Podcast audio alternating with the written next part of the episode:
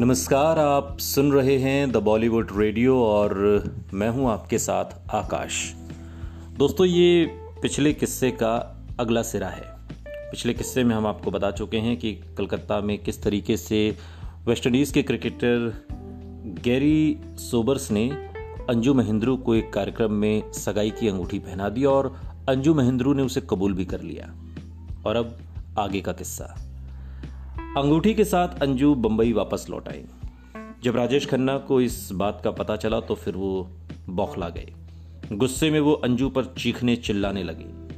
काफ़ी देर तक अंजू से बहस करने के बाद वो अपना सिर पकड़कर किसी बच्चे की तरह रो पड़े।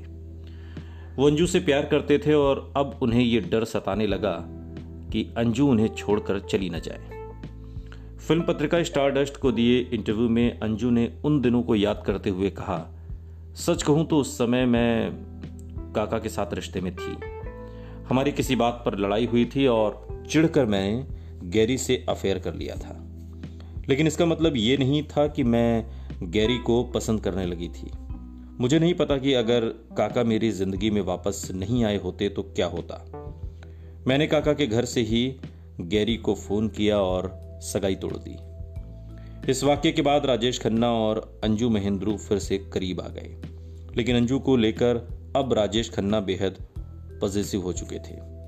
वो हर वक्त अंजू के साथ रहना चाहते थे। जिस वक्त वो शूटिंग में व्यस्त होते थे या अंजू उनके साथ नहीं होती थी, वो ये जानना चाहते थे कि अंजू कहाँ हैं, किसके साथ हैं और क्या कर रही हैं।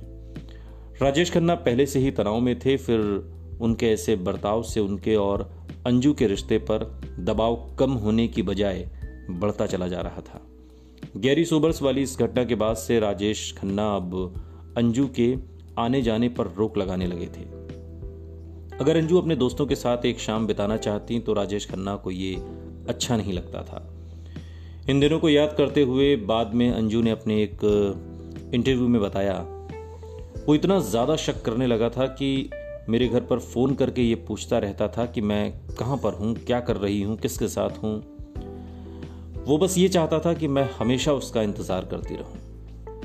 राजेश खन्ना के कई करीबी लोग इस बात से इत्तेफाक रखते हैं कि दिल और दोस्ती से जुड़े मामलों में राजेश खन्ना बहुत इमोशनल इंसान थे। जब उन्हें इतनी बड़ी कामयाबी मिली उस समय उनकी उम्र भी बहुत ज़्यादा नहीं थी।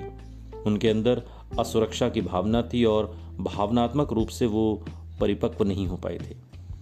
वो ये बात समझ ही नहीं पा रहे थे कि करियर को अपने निजी रिश्तों से कैसे अलग रखा जाए।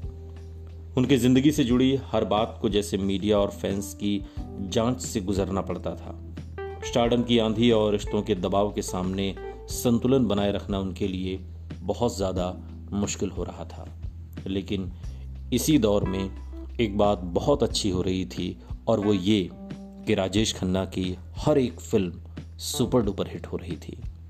बैक टू बैक, एक के बाद एक, लगातार। सुनते रहिए द बॉलीवुड रेडियो, सुनता है सारा इंडिया।